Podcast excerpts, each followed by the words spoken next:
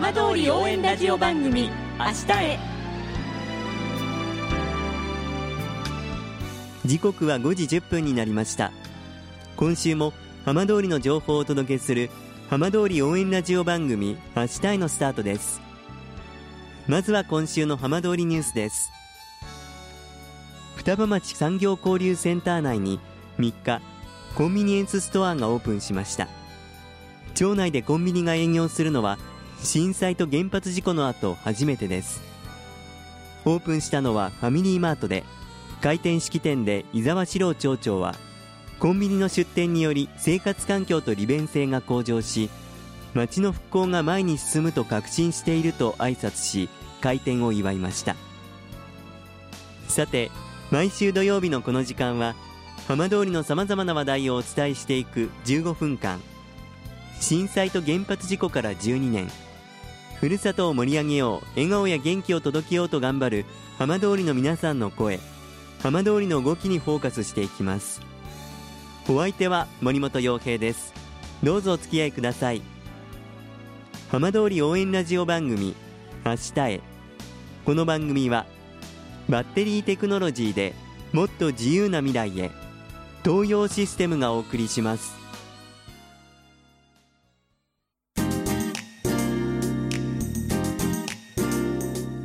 代わっては浜通りの話題やこれから行われるイベントなどを紹介する浜通りピックアップです。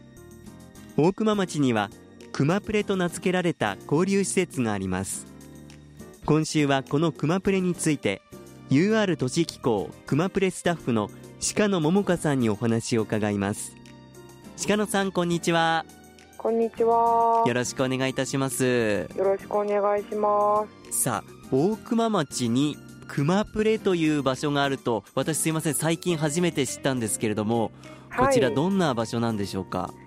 大野駅のから徒歩5分の場所にある施設なんですけれども、はいええ、集い試し輪を広げるっていったキャッチコピーを持っていまして、え、大野駅西エリアの開発に向けた準備施設として、はい、あの監督員事務所さんがあるんですけれどもその隣に併設する形でオープンした、はい、あの地域活動区になります。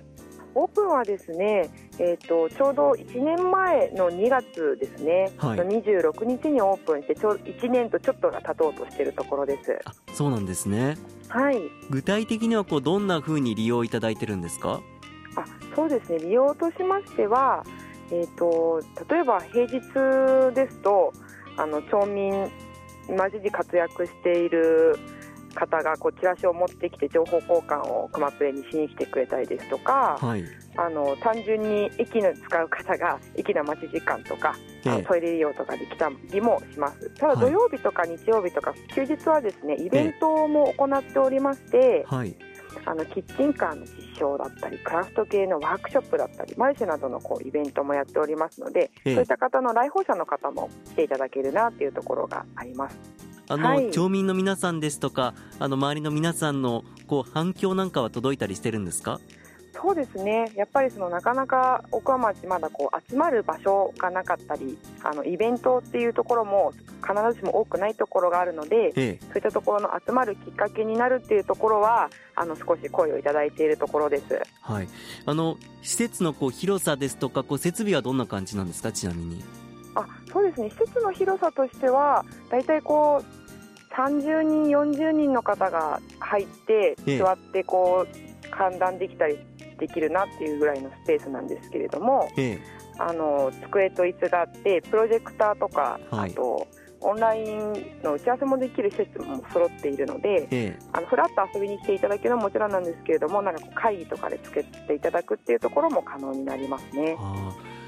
皆さんの多分イメージだと、まあ、公民館とか、まあ、そういうところがベースになっているような感じなんですかね？あ公民館というよりは、やっぱりそちらはあの大河原の施設の方が、リンクルさんとかがそういった機能があるかなと思っているので、ええ、我々はやっぱ駅西に向けて、ここでどういったことができるかっていうところを、え、あの地域、奥浜町で活躍する皆さんとか、町民の皆さんとこうなんかこう作戦じゃないですけれども、考えたりするところが、あのどっちかっていうと大きいのかなとは思ってました。若い方の利用なんかはいかがですか？あそれもすごく多くてですね、ええ。あのやっぱりこのクマプレを使ってもらう目的としてそのその活躍している方の活動する場としても使っていただきたいなと思っているのではい。あの例えば最近東北大学の大学生がええ。大熊町民の方とつながりたいのでワークショップやってもいいですかっていったところでええ。あの利用してくださったりですとかあのそういったところでいろんなチャレンジする場にもなっているのかなっていうところがあの関わりありがたいですし、ええ。心強いなと思っているところですね。あじゃあ町外の方でもこの大熊との接点という意味で熊プレを利用する方もいらっしゃるわけなんですね、そうですね。この熊プレというネーミングはちなみにどういう思いが込められてるんですか？ネーミングはですねこういろいろ意味があるんですけどやっぱええ。大桑町っていうことで熊っていうところではい。プレーの部分に関してはやっぱりあのここがゼロからの町がスタートするっていうところでプレーとかですとかはい試してみるっていうところですのプレーですとかあと PR をやっぱりここから大川町って今こんな状態なんだよ。はい。みんな知ってねっていう思いをはえあの発信できるような PR とかでのいろんなプレーを込めて熊プレっていう説になりました。まあ、覚えやすい名前でもありますよね、あありがとうございますまあ、この熊プレ、まあ、鹿野さんご自身も、まあ、UR 都市機構の,、まあこの熊プレのスタッフというお立場でいらっしゃるということなんですけれどもはい。他にも何か大熊を盛り上げたり大熊と一緒に取り組んでいらっしゃることってあるんですか？そうなんですよ。あの我々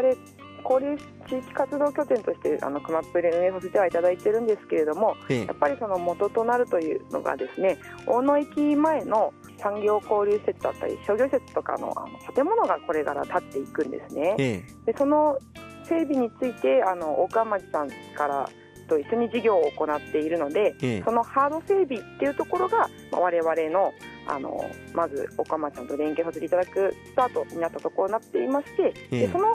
関連で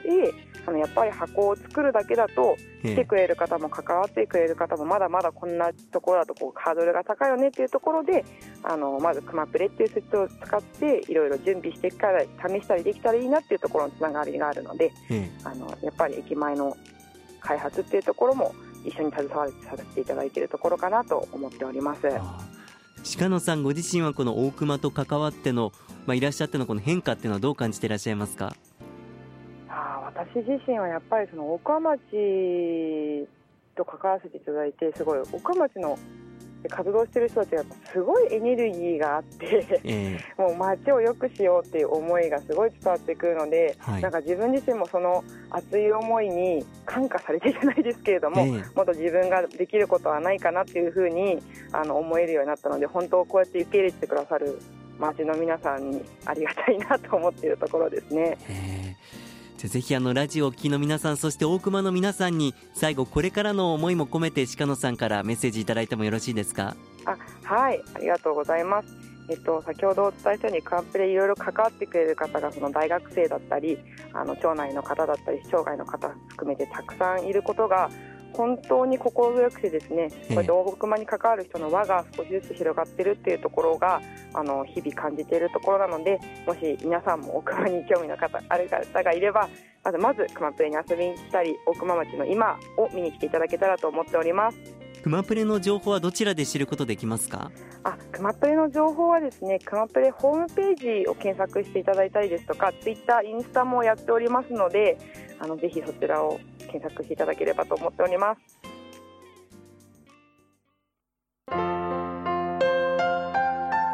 浜通り応援ラジオ番組「明日へ」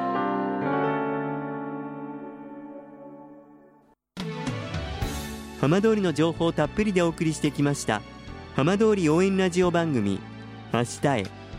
放送した内容は一部を除きポッドキャストでもお聞きいただけます。ラジオ福島のホームページからぜひチェックしてみてくださいこの番組はバッテリーテクノロジーでもっと自由な未来へ東洋システムがお送りしました。